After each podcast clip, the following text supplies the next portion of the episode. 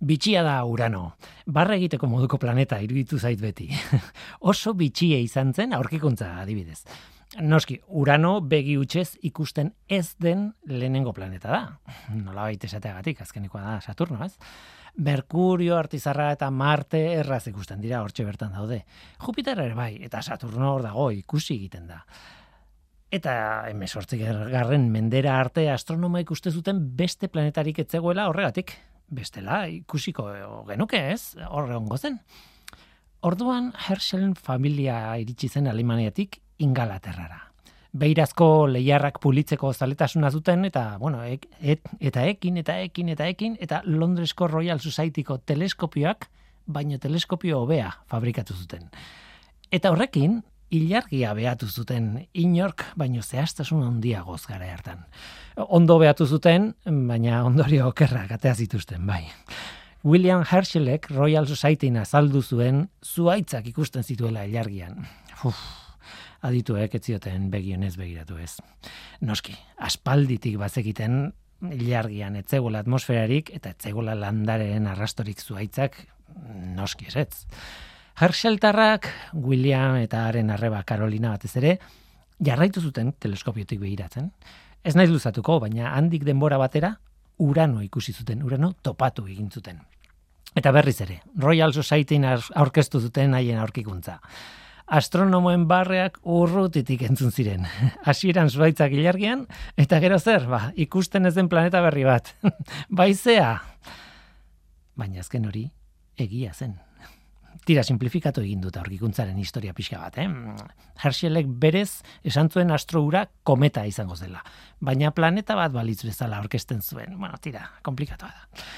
Hori dena Mozarten garaian izan zen gutxi gora bera. Eta asko ikasi dugu uran hori buruz gerostik, jakina. Baina oraindik ere, beste planeta gehienak baina askoz gutxiago dakigu uran hori buruz. Voyager B zunda gertu pasatu zen, e, irurogeita marreko amarkadan, baina gerostik ez dugu espaziontzirik bidali bertara, ez dugu gertutik ikusi ez. Orain litekena da, nasak urano gertutik ikertzeko misioren bat prestatzea, litekena da. Zientzia planetarioetan daudenek eskatu dute hori egiteko, eta badirudi, badirudi, nasako jendeak ideia atsegina duela. Atsegin duela, bai, barkatu. Izategotan, urrengo hamarkada hauetan izango da, oraingo zurrumurro bat dirudi besterik ez. Baina tira, Nature aldizkariaren albiste zerbitzuetan ala kontatu dute, beraz, zerbait egongo da, planen bat egongo da. Uran hori buruz, bueno, jakin nahi duten gauzetako bat da, zergatik duen errotazio xelebre hori. Daukan errotazio xelebre bat. errotazio ardatza eguzkirantz zuzenduta dago. Alegia, orbitaren puntu batean, uranoko iparpoloan baldin bazaude, eguzkia goi-goian ikusten duzu bueltaka. E, uranoko urteak aurrera eginala, pixkanaka zirkulu hori handiagotu egiten da, alegia jetxi egiten da eguzkia, eta une bat iristen da nun eguzkia horizonte osoaren bueltan egiten du.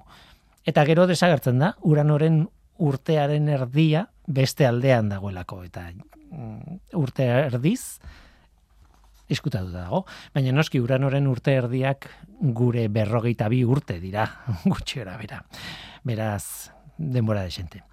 Ez dago beste planetarik horrelako ezaugarri horrekin, horrelako errotazioa duenik.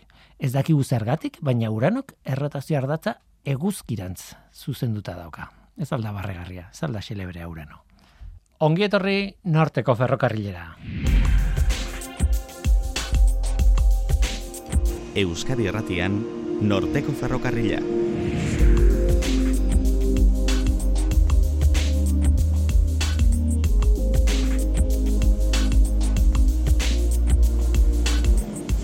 Kaixo denoi, zer moduz? Ni Guillermo Roa naiz eta entzuten ari zareten hau, Euskadi Irratia.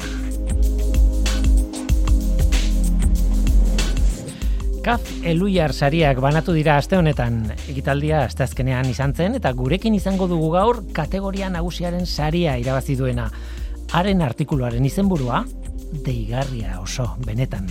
Emakumeen libidoaren eriotza epaiketa garaia. Ane Portillo Blanco, Euskal Herriko Unibertsitateko ikertzaileak emakumeentzako ahozko ahos antizorgailuek eragindako paradoxa bat hartu du oinarritzat, eta kafe luiar saritarako epaimaikideek zioten moduan oso narratiba original baten bitartez aurkeztu du kontu hori. Hori horretaz hitze eingo dugu Ane Portillorekin eta gero Euskal Herriko Unibertsitateko arkitalpen zerbitzua zorionduko dugu.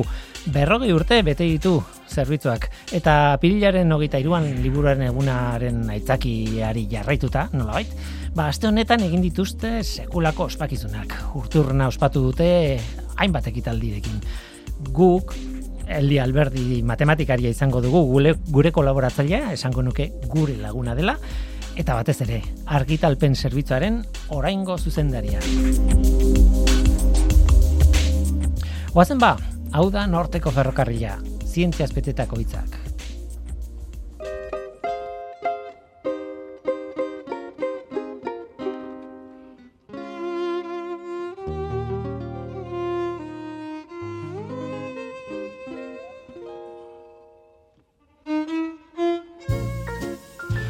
Osasuntsua da, ona da, beharrezkoa da, baina eskutatu egiten dugu. Eskutatzen dugu eta gaiztakeriaren ikur bihurtu dugu sexu gogoa. Testu inguru jakin batean eta eskutuan ez bada, ez da onargarria sexu gogoa izatea. Are gutxiago aitortzea badaukagula. Baina nik, nik batzuetan izaten dut sexu gogoa, ezin dut kontra egin, ezin dut kontra egin eta ez dut kontra egin nahi. Zuk ere, ez da?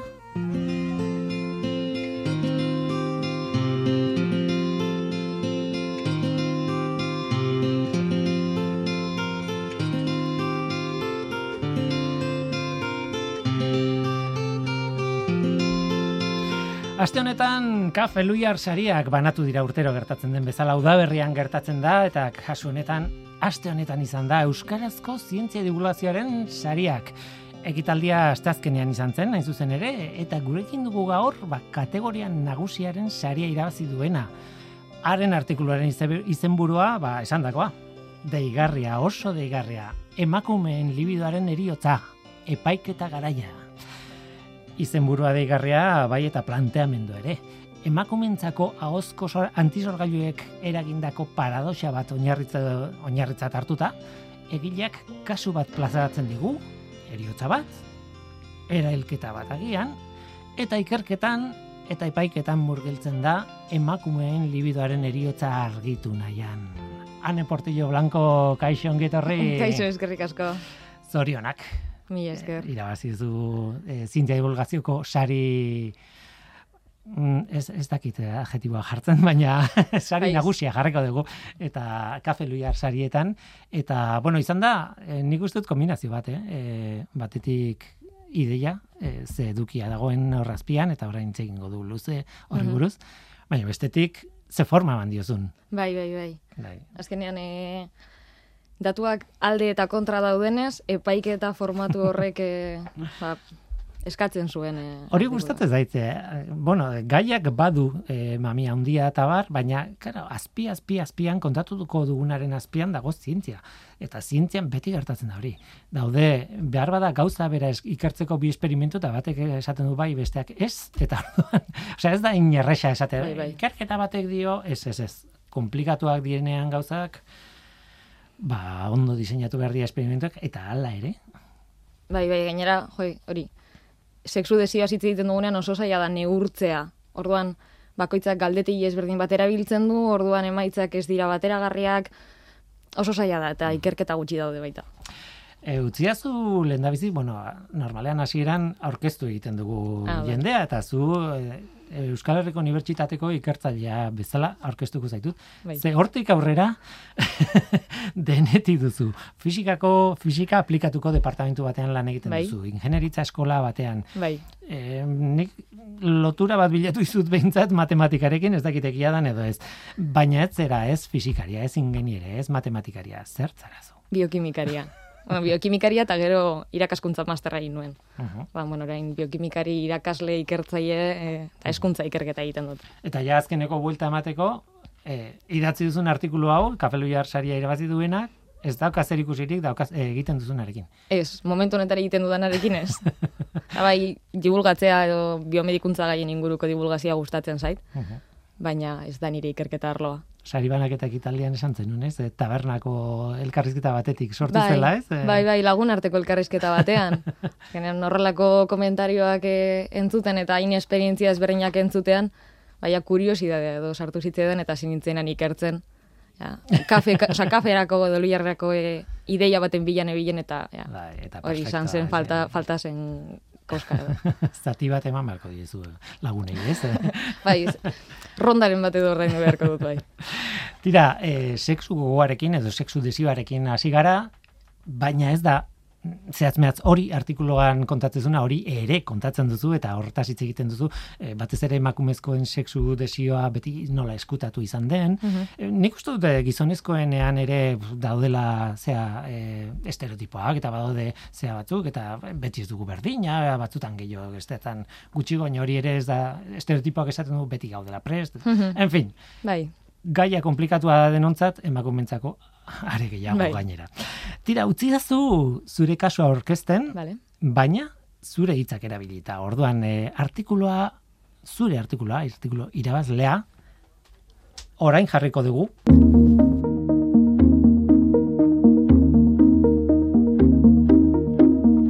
Aurdun geratzeko arrisku gabeko sexu harremanak izan nahi dituzu, kezka horrek ondo eza sortzen baitizu. Zure lagunek ahobidezko antisorgailuak erabiltzea gomendatu dizute, beraz medikuaren erazoaz eta harin batean kutsatxoa duzu eskuartean. Hartzeko metodo erraza da, baina badakizu ziurrenik pixu igoera izango duzula, bularren tamainaren handitzea, gogo aldarte aldaketaren bat, eta lagun batek esan dizunaren arabera, bere lenguseinari depresioa sortu zioten. Azken hori saiesteko itxaropena duzu. Beste denak, ba, bueno, onartu beharko dira umetxo baten sorpresa ekidi nahi baduzu. Denbora aurrera doala, esan zizkizuten albo efektu guztietatik gutxi nabaritu dituzu. Haze sorte ona zurea. Baina egia esan, ez dakizu zein abantaila ematen dizuten oraintxe pilulek, sexu harremanak mantentzeko gogo gabe zabiltzalako azken aldian. Behar bada estresa izango da, lan gehiegi, lordu gutxiegi. Egoera hori luzatzen ari da eta kontu kezkagarri bat bilakatu da. Libido hain intimua iruditzen zaizu, ez dakizula norekin komentatu. Zein da konponbide errazena? Ba internetan. Emakumen blogetan barrena zure harreta bereganatu duen esaldi bat aurkitu duzu. Aho bidezko antisorgailuek libidoaren murrizketa sor dezakete. Korrika zure pilulen erabilera horriko albo efektuen zerrenda amaigabe horretarazoaz eta sorpresa handago idatzita. Arrituta hurrengo galdera dabilkizu buruan.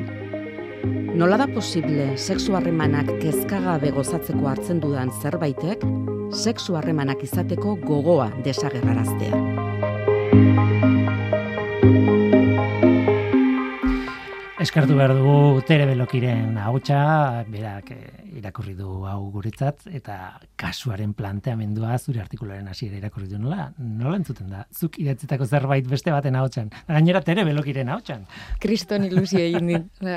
Oso arraroa izan da nik idatzitako zeo zer horrela musikarekin eta horrelako hain entonazio onarekin entzutea. Kuriosa da, eta gainera Terek oso ondo, eh, Terek eta berekin lan egiten dutenek, eta lan egin zutenek, sekulako habilidadea dute, irakurtzeko testu bat eman, eta irakurtzen dute rirra, eta ondo, eta... eh, Jo, eskerrik asko, eh, benetan.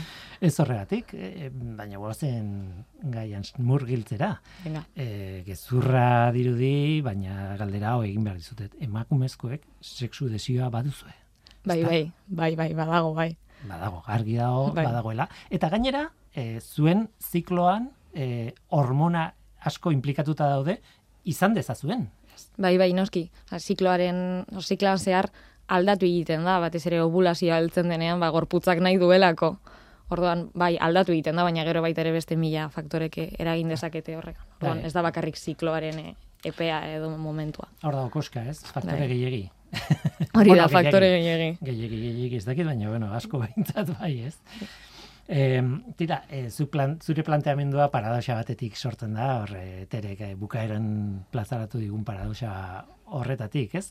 Antisorgailua hartzen duzu, se, bueno, sexua lasai izateko, eta ez dakiz, baina sexu gogoa murrizten dizu.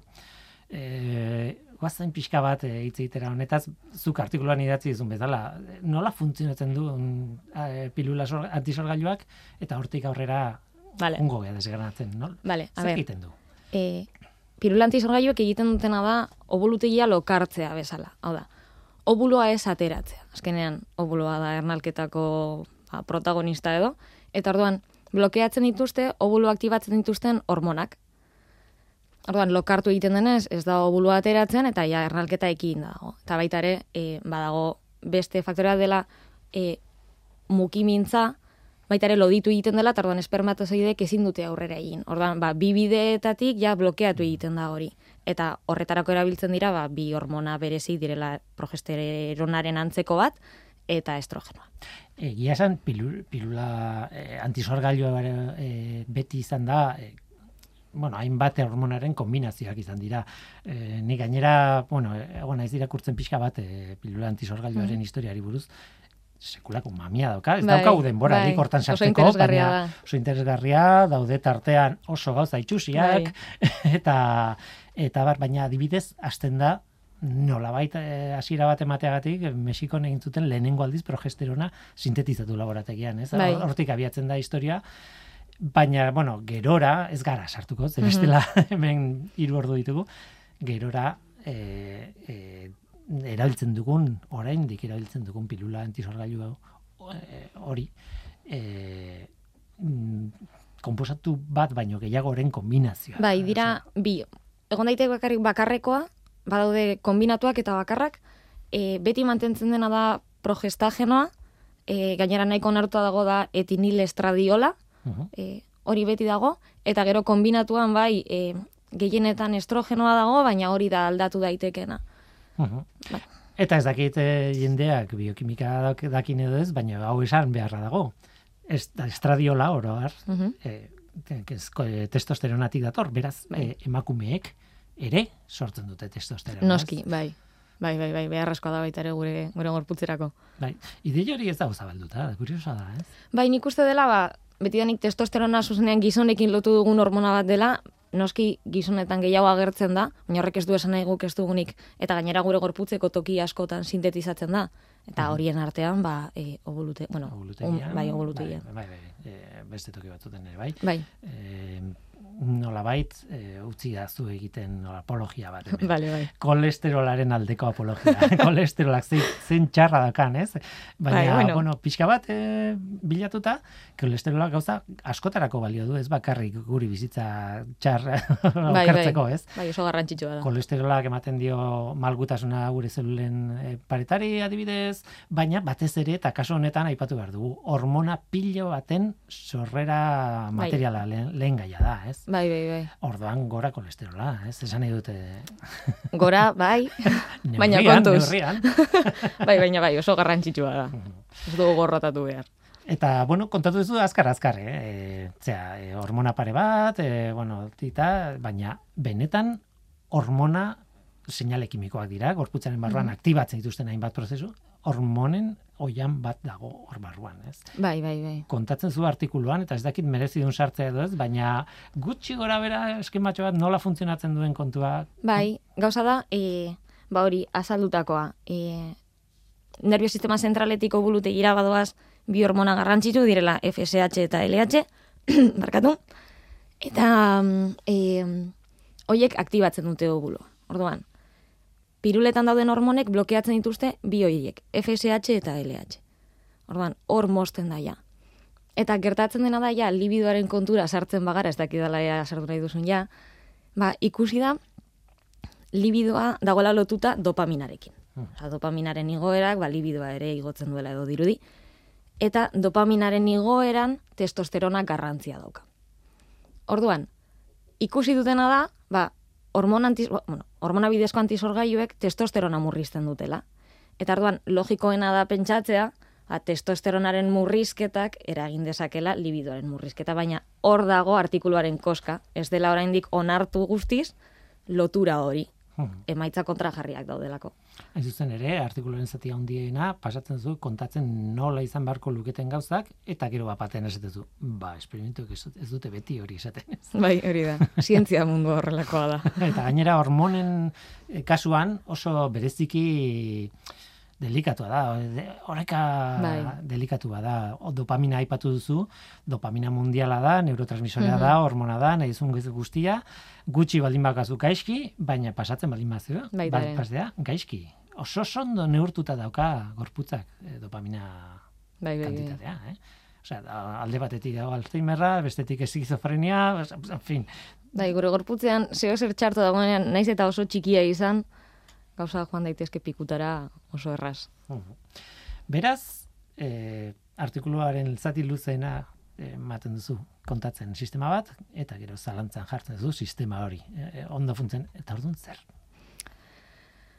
Ikerketa behar da. Ba, nik eh, oinarri biokimikoa ikusten diot eta zentzua ikusten diote ba, kate horri edo kausa ondorio horri.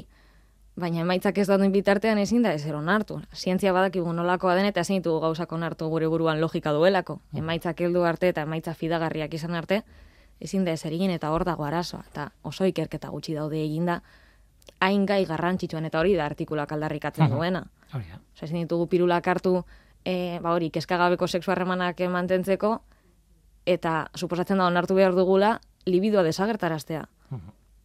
Ez da gainolako zentzurik, baina ez du inork ikertu nahi. Gainera, oso ondo aipatzen duzu, emakume batzuetan gertatzen da gauza bat, beste batzuetan beste bat, kontrakoa, gainera. Guztiz kontrakoa bai. Eta e, ez da, kontua ez da esperimentua ondo diseinatu, noski ondo diseinatu behar dela esperimentua, baina ondo diseinatutako esperimentu bat bi emakumetan egin, edo me- emakumeengan egin, barkatu, eta Mhm. e, kontrako erantzunak egon daitezke, ez? Oso ondo kontatzez adibidez, bueno, e, pilula hartu eta lasaitu egiten zara, adibidez, e, ja, ez e, aurdun geldituko, Bai, eta orduan batzuetan horrek bai, eragin positiboa dauka. eragin positiboa, eta beste batzuetan eragin negatiboa, kalterako da. Bai, Eta horren aurrean, ka, ikusi behar dira gauza pila bat. bai ez? aldarrikatzen dena artikuletan da, ba, sortzea galdetegi, ez dakite, frogatuak edo, e, ba, ikertzaile asko elkartzea talde ezberdinak e, galdetegi fidagarri bat egiteko azkenean hainbat faktore daude horretan, ba, oso zaila dela. Orduan, hor dago, hor dago arazoa eta noski, osea, pertsona bakoitzarengan hormona baten aldaketak izan dezakeen eragina oso ezberdina da eta hori da artikuluan eh, azaltzen dena. ikusten zaitu tabernan zure lagunekin. Hau, saiatzen, bueno, azaltzen saiat- saiatzen, eta kasu guztietan egiten dugun bezala, ba, norberak bere kasua gontzat ematen duela, ez? eta bai. esagutzen du, nolako izan zen giro hori. Jo, ba, hori, bapatean oso gutxi ginen, eh? zei edo zazpi lagun, eta gaia atera zen, antizorgaioen gaia, nahiko, ez dakit, normala den gai bat da. E, baina niretzat lehen aldiz zen libidoaren ikuspuntutik hitz egiten genuela. Eta hain lagin txikian, hain esperientzia ezberdinak entzutea, os, ez dakit, degarria da. Hore, nahiko onartuta daukagu gizartean, ba hori, e, kasuaren hasieran saltzen zen bezala, loditzea, edo igual, ba hori, umore aldaketak, nik eh, kasuak esautzen ditut bat, depresioa garatu dutenak, eta baina hori publikoki onartzea errazagoa da. Baina sexudesioaren murrizketa publikoki onartzea Mhm. lotxa ematen du. Hasieran komentatzen zenuena baita ere gizonentan badirudiela beti prest daudela eta baita ere gizonentzako oso zaila da onartzea kontrakoa gertatzen zaiela. Orduan, ba, lehenengo aldiz, elkarrizketa batean entzutea, ba, batek esatea, ba, nik hartzen ditudanetik ez daukat inolako sexu desiorik, beste batek esatea, ba, ni normal, normal. Esate, ba, ba, nik eh, batzuekin baina baritu nuen, baina gero aldatuta, ja, normal. Hain esperientzia ezberdinak eta jo, medikoak ez du e, galdetzen, e, ez dago informaziorik, hasi nintzenean bilatzen, ba hori, blogetan aurkitzen dituz horrelako emakumeen esperientziak eta gero nola erantzuten duten beste batzuek, jo, eskerrik asko, niri berdina gertatzen zaitak eskatutan egoen, ezin gara horrela egon. Ez daukainolako zentzurik. Hori da, ja, gaur egun gainera, ez dakit, ez? E, sexuak oraindik pisu handia dauka, ez? Bai. Gizartean baina baina onartzen dut duela berrogeita hamar urte, baino gutxi, bueno, pisu gutxiago ez, baina esan nahi dute mm, blog, Normalizatuago dagoela, bai. bai, nola bai, bai, ez? Nire aitak eh, jaso zuen ez- eziketa, eta nik jaso dudana eh, ezberdinak dira, eta zu beste Bai. belaunaldi bateko azara, eta nik uste dut obera guaz zentzu horretan, ez? E, a, horrekin batera asko gustatu zaite azpimarratzen zenuenean gainera ikerketa medikoa ere eta farmakologikoa ere aurrea doala eta adibidez e, orain kapazak gara dosi txikiagoak izaten artizon garailuetan eta beraz albondori horik Bai. baldin badago txikiagoak izatea. Bai, bai, hori, hori da historian zehar lortutako gauza garrantzitsuenetako bat, hasierako albo efektuak omen ziren nahiko bortitzak. Eta orain ja, ba, bueno, ba, maiztasun handia dute gizartean, baina jasangarriak dira, eta bueno. Hain zuzen, pilularen, esan dut, ez, ez nula hitz egingo, baina pilula antisorgailioaren lehenengo saio klinikoetan oso oso bortitzak ziren, osea, kantitateak oso altuak ziren, hormonena, eta, claro, albondorioak sekulakoak ziren, ez? E, Claro. e, eta, claro, e, ez ziren onargarriak, ez? E, gare hartan probatu ziren medikamentuak, ez? Oso, oso interesgarria da, niri eh, asko gustatu ditzen irakurtzea nola joan den aldatzen eh, gizartearen iritzia pirula antizorgailuekiko, nola hasieran ez zuen inorko eh, onartzen ba jaingoikoaren eh, ez dakit erabakien kontra joatea zela eta orduan eh, epaiketa ezberdinen bitartez hasi zela lortzen eh, ez dakit, eh, oso oso interesgarria da, nik animatzen dut jendea eh, pizkatxo bat horren inguruan irakurtzen benetan eh. Egia esan idatz liteke liburu bat, e, ba ez dakit, e, sexuaren kimikaren e, eragin soziologikoari buruzkoa, esan dut, adibidez gogoratzen dut e, mikroskopioaren agerpenaren garaian Liefenhoek eta jende horrek Bai, deskubritu zuen espermatozoidea Bai. existitzen zela. bai. Eta orduan, e, hor, bazegoela partikulatxo bat, hola, e, nolabait, e, umegintzan, Bai. ez, funtzio oso ez, jo, hitzak aukeratu behar dira, eta, eta ez nik bezala. E, baina horrek aldatu zuen baita Eliza Katolikoaren ikuspuntua. Jakinda espermatozoidea existitzen zela, esperma etala likido bat besteik ez, Mhm. ostra, ba, aldatu zuen, eta horrek eragin zuen sekulako erantzuna, ez? Bai. Gizartean. Eta, bueno, kasu honetan, antzeko gauza bat gertatzen Bai, da. bai, ez? bai. Probatu zen gainera, bueno, Puerto Ricoko nes, emakume batzuekin, en fin, tira. Bai, e... urrengo gaia. Nola nahi ere, bueltatu nahi, dut, eh, ez da zure gaia, ez? Ez da zure ikerketa gaia, Ez. ez, da inolaz ere, Ez, ez, ez. zure zaila egin zaizu eh, honetaz eh, irakurriko zenun pila bat eta ulertzea eta oiana horretan Ez, azkenean, az, biokimikaria naizenez, ohituta nago, eta gradua duela bizpairu urte amaitu nuen, ez zaita inurrun geratzen. Eta gero, jarraitzen dudan ez divulgazioa egiten eh, lagun batekin, e, ba, sareetan eta e, jarraitzen dut oso lotuta e, biokimikako gaiei eta orduan zitzaidan hain, hain zai eta asko gustatzen zain ez eta ez dudan horretan ikertu nahi, ez du nire burua laborategi batean ikusten, nik izugarri gustatzen zaite biokimika eta biomedikuntza. ikuste ditut zure lagunak galdezka baina bai edo ez. Osea, hartu behar dut, edo ez dut hartu behar, ez? Hori da, jakin nahi dutena, ez? Bai, Baina, bueno, da, froga egin, eta jakinda ze eragin izan ditzaken, ba, bakoitza bere burua aztertu, ja, medikoek ez duten ez hain ondo egiten batzutan, ba, bakoitza jakin beharko du zer gertatzen zaion berari. Bai, eta beste gauza askotan bezala bakoitzak eh, bilatu beharko du bere bere soluzionena? Hori da. Osea, beste antisorgailu batzuk badaude edo bueno, Bai. eh, badago Bai, bai. aukera oso handia, oso zabala. Bai, bai, bai.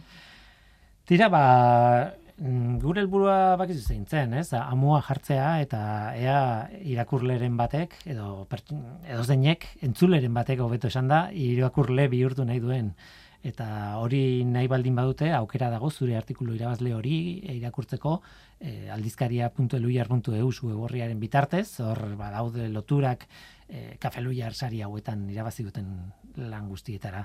E, ekitaldia ondo, Bai, bai, oso ondo. Sari banaketa gustora, ondo? Bai, gainera etorri zen nire familia, orduan eh, haiek arro-arro, eta ez oso ondo, oso ondo, oso posik. Ba, tira, ez dakit eh, zerbait gehiago erantzi nahi zuen. Nik autopromozioa egin badezaket, Eh, Autopromozio egin dezakezu. Ez dakit zenbat entzule ditugun, baina, zu, tira, Bueno. aurrera. guk gutxiago. E, ba hori, e, divulgazio egiten dugula e, Instagramen eta Twitterren, deitzen da lo que no subrayas, erderaz dago bi hizkuntzetan egiten dugulako beti divulgazioa. Lo, con, lo que no subrayas. Bai, kontzeptua da, hitz egitea, e, ba, azpimarratzen ez ziren gauza guzti horien inguruan, azterketan sartzen ez zirelako.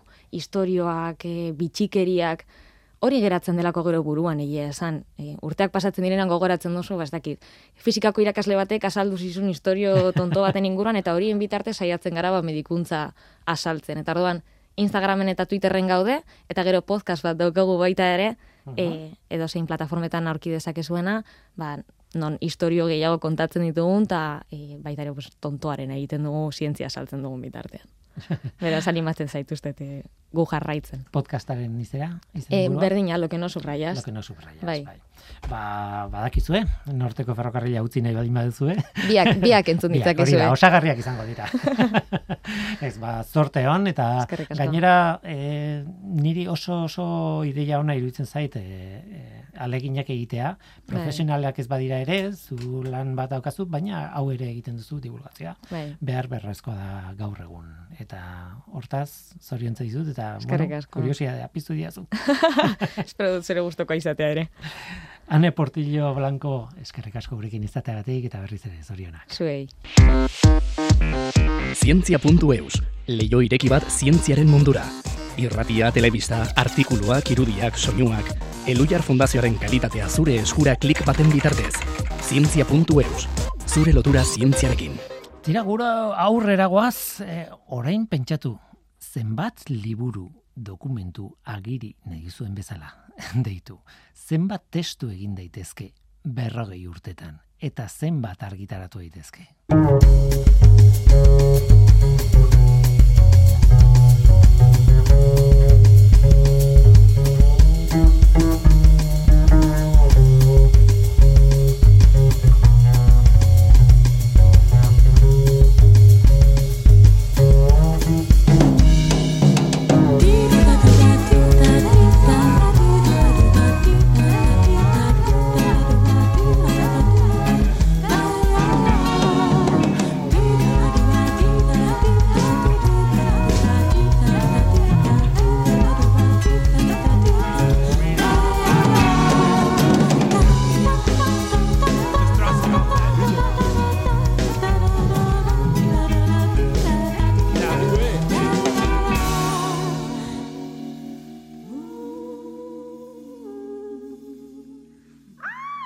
Euskal Herriko Unibertsitateko argitalpenen zerbitzuak berrogei urte egin ditu.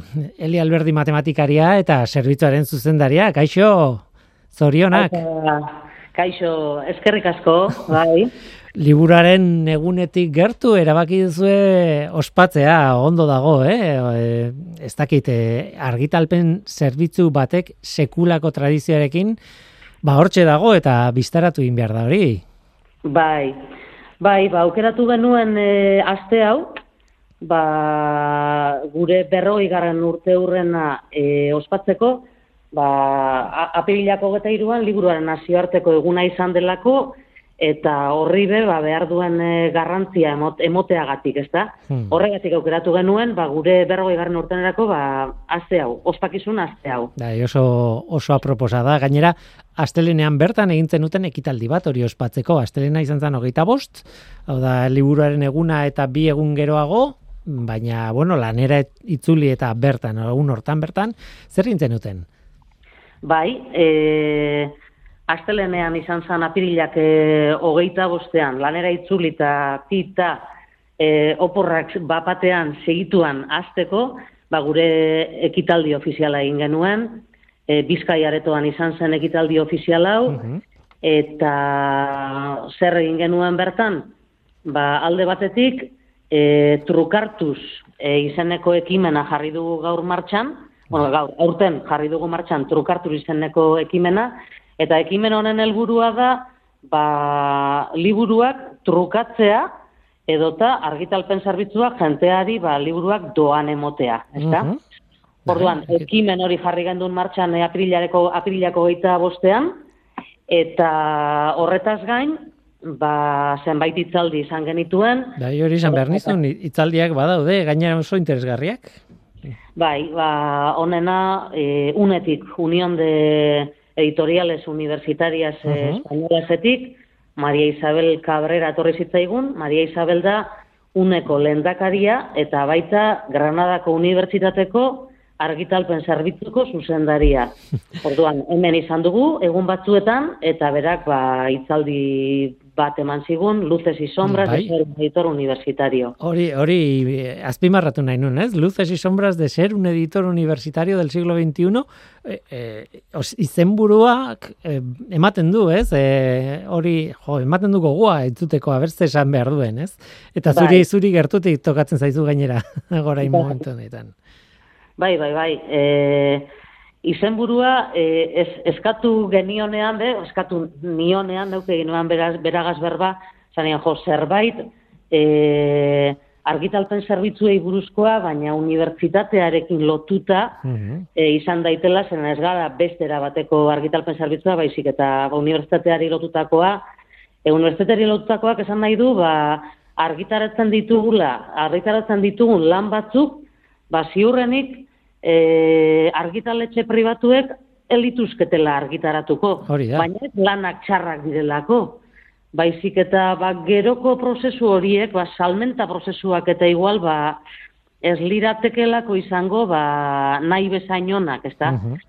Orduan, unibertsitateko argitalpen zerbitzu batek, e, bai begiratzen diogu nolako salmentak e, izango dituen lanak, baina nik uste kalitateari gehiago begiratzen diogula ba, geroko salmentei baino, ezta? Bai, Eta, eta, ez horren beste e, e, gai ekonomikoari, baizik eta kalitateari ere begiratzen diogula. Eta bai, argiak eta luzes y sombras horri, horri buruz jardu zuen, zeren hogeita bat garren mendean ba, baditugu hainbat e, erronka, ez da? Mhm. E, argitalpen, e, unibertsitateetako argitalpen zerbitzuek.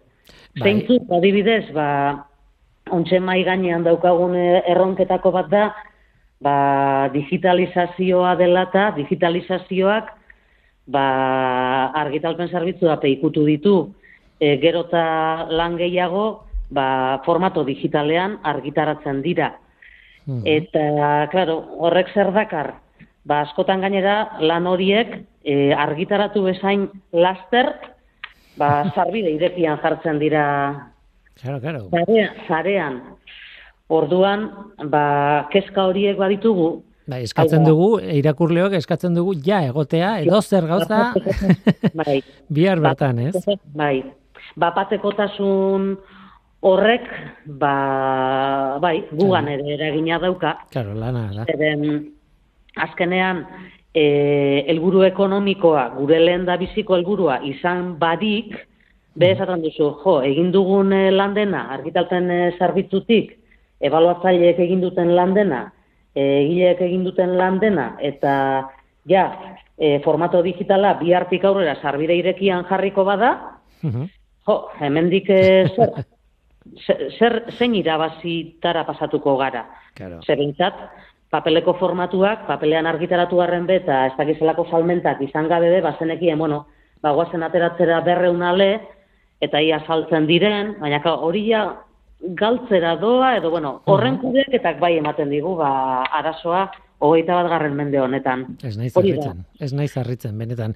E, gainera, pen- pentsatu behar dugu, e, unibertsitate batek editatzen dituen testuak, esango dut, edo agiriak, edo dokumentuak, ez direla beti liburuak, ez? Hor denetik dago, ez?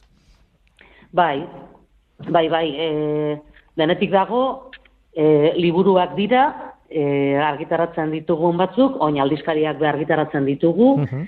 eta gero unibertsitateko argitalpen zerbitzu bat izaterakoan, ba, instituzioko argitalpenak ere ateratzen ditugu. IESeren eta horrelakorik ez daukate, baina izan daiteke ba, zerbaiten historia edo zerbaitetarako atera duten eh, katalogoa eskolaren batekoek edo fakultate batekoek, hau da, era horietako gauzape, argitalpen zerbitzutik egiten ditugu Claro. edo esateko be bai, e, urtero UPVHuk ateratzen dituen egutegiak non nahi e, bulego zail departamentu edo eskoletan e, zintzilik ikusten ditugun egutegiak ere, ba, guk maketatzen ditugu, guk egiten ditugu argit- argitalpen zerbitzutik. Claro, e, liburu mamitzuetatik, ba, ateratzen diren e, poster egutegi Claro. gauza ba, simpleagoetara, kolana egiten da, zerbitzuen. berrogei urteko ibilbidea dagoeneko, eta, bueno, eskatu behar dizut atzera begiratzea, baina jakinda zuk, e, bueno, orain zarela, momentu honetan zarela, zerbitzuaren zuzendaria, baina, claro, zuk e, berrogei urte hauetan etzara egon, hori badakigu, hala ere, bueno, atzera begira badago zerbitzuak berak badu zer ospatu, ez? E, horre onden jende guztiak e, ematen zenuten datua, lau mila zeirunda laurogita zei lan argitaratu direla. Bai. E, pila bada, saritutako amalau lan daude. E, bai. esan dute, e, 2008tik aurrera mm, serieak eta bildumak Book Citation Indexean daude, alegia e, liburuen zitazioak edo aipamenen indizean. Hor badago lan sekulakoa eta berrogei urtek ematen dute lan pila bat egiteko. Bai, e, sekulako lana egindala ikusten da eta zimarratu nahi dut, ezta. E, nik aste honetan e, bizkaiaretora etorri ziren zuzendari hoiei ere esaten nien, ba, azkenean eurena da lan meritua, ez da? Niri tokatu zait, ba, kontatzea, zeren hemen daukadan historia, ba, benetan e, laburra da. Eta, bai, meritua, ba, eurena da. Eta gero, e, be bai, ekitaldi ofizialeko hitzaldian be esaten eban, ez da? E, orain, barruan zaudela konturatzen zara, e, lan bat jasotzen dugunetik eta argitaratzen deneraino, edo eta argitaratu ostean ere, ba, prozesua jarraitu egiten da, bela ez da. Eta horrekin izan nahi dut, ba igual, biztarako, biztarago gaudenon, gaudenen mhm. e, lana, ba ia guztiok ikusten dugula, baina hor badago eskuturagoko,en lana, ba administrariak izan, e, hizkuntza zuzenketa e, egin dutenak izan, e, biltegiko, biltegian lanean e, diar dutenen lana izan. Mm -hmm. e, nola baiteko e, editore lana egin dutenak, ere bai? Bai, bai, editore lana egin dutenak, bai, bai, hori guztia. Beraz, e, lan ikaragarria egin da. Eta zenbaketa lau mila zeiron eta laro zei, hori da guk erregistroetan agertzen zaigun zenbakia, e, oin, ziurrenik, hau nauk esaten dute, ziurrenik daturen batzuk falta zaizkigu. Mm Zeren, orain dela berrogei urte, hau naure zentazioa da, eta? bai. Baina daukagun e, ditugun erregistroetan seguru daturen bat falta dela. Zer orain dela berrogei urte, ba, papelean be gauza asko jasoko ziren, kudeaketako kontuak eta. Mm Orduan, lau mila zeiron dala zei, erregistroetan agire direnak hori da, gure zenbakia ziurrenik, bat amat kontatu behin badik egon leike. Bebai, lasaiago geratzen naiz, e, zen egia da lehenengo ba, amarre urtetan, larogeta bitik, larogeta amabi barne, amaike urte izango lirateke, lauron lan inguru argitaratu zirela. Lehenengo amaike urtetan, uh lauron lan inguru geratu zirela. Eta gainore, gainerako lau mil eta pikuak, ba, lau mil eta boston e, ia ez da, ba, azkenengo hogeita bederatzi urtekoak direla. Eta nahi dut, lasaiago geratzen naiz, ze galtzeko be lehenengo urteetako lanen bat behar bada kontabilizatu barik daukago, baina bueno, asko bez direnez, galdu be askorik ez genuen egingo. Hmm. Orduan hortxe ibiliko da kopurua. Bai. Eta utzi dazu, bueno, e, ari gara, bueno, testu buruz edo lan buruz hitz egiten, e, utzi dazu goraipatzen badaudela liburu, adibidez divulgazio liburuen itzulpenak, eta badaude oso gauza interesgarriak eta onak. E, zuek euskaraz sortu eta idatzitako lan zientifikoen zabalkundea aipatzen duzu, gora aipatzen duzu, azpimarratzen duzu. E, beste hizkuntzatan egindako lanak ere argitaratuta daude eta argituta gelditu naiz irakorri dudanean zenbat hizkuntzak dauden tartean, ez? Bai. Daude pila bat, eh? Bai, bai, nik, nik egia esan be bai, e, ikerketa txiki hau egin dudanean harrituta geratu nintzen. Zeren e, pentsatzen eban, bai, euskeraz eta gaztelaniaz publikatzen da noski. Hmm. E, e, ingelesez ere bai. Oin, ikustea e, grekoko, hau da, konturatzea eta liburu horiek eskuartean izatea grekoko eta errusirazko testua dituztenak, mm Esaten duzu, ostra, egia da, bai, horrelakoak ere badaude, bai, bai. Bai, eta latinez, bai. bai, frantsesez, italieraz, latinez, portuguesez, alemanez, argitaratu dira lanak, Mhm. Eta gero baita ba grekoko edo rusierazko ba testuak dituztenak ere. Mhm. Esaten dudanean e, grekoko eta rusieraz edo rusierazko testuak ba guztiz greko ez direnak eta guztiz errusieraz ez daudenak, baina bai e, zatiak dituztenak hizkuntza horietan. Bai. Mhm. Ikustekoa izango da zuen biltegia, baldin ba. Ez dut uste dagoenik ez, paperetan gordera, gordeta dena eh, baina Bai, bai, ikusgar, bai, bai, dena ez, de- dena, ikusgarria izango da. Bai. E, dena ziurrenik ez, baina azken urteetan bai saiatzen dira eta jarraitzen dugu saiatzen ateratzen dugun e, lan bakoitzaren ale bat ba, gordetzen.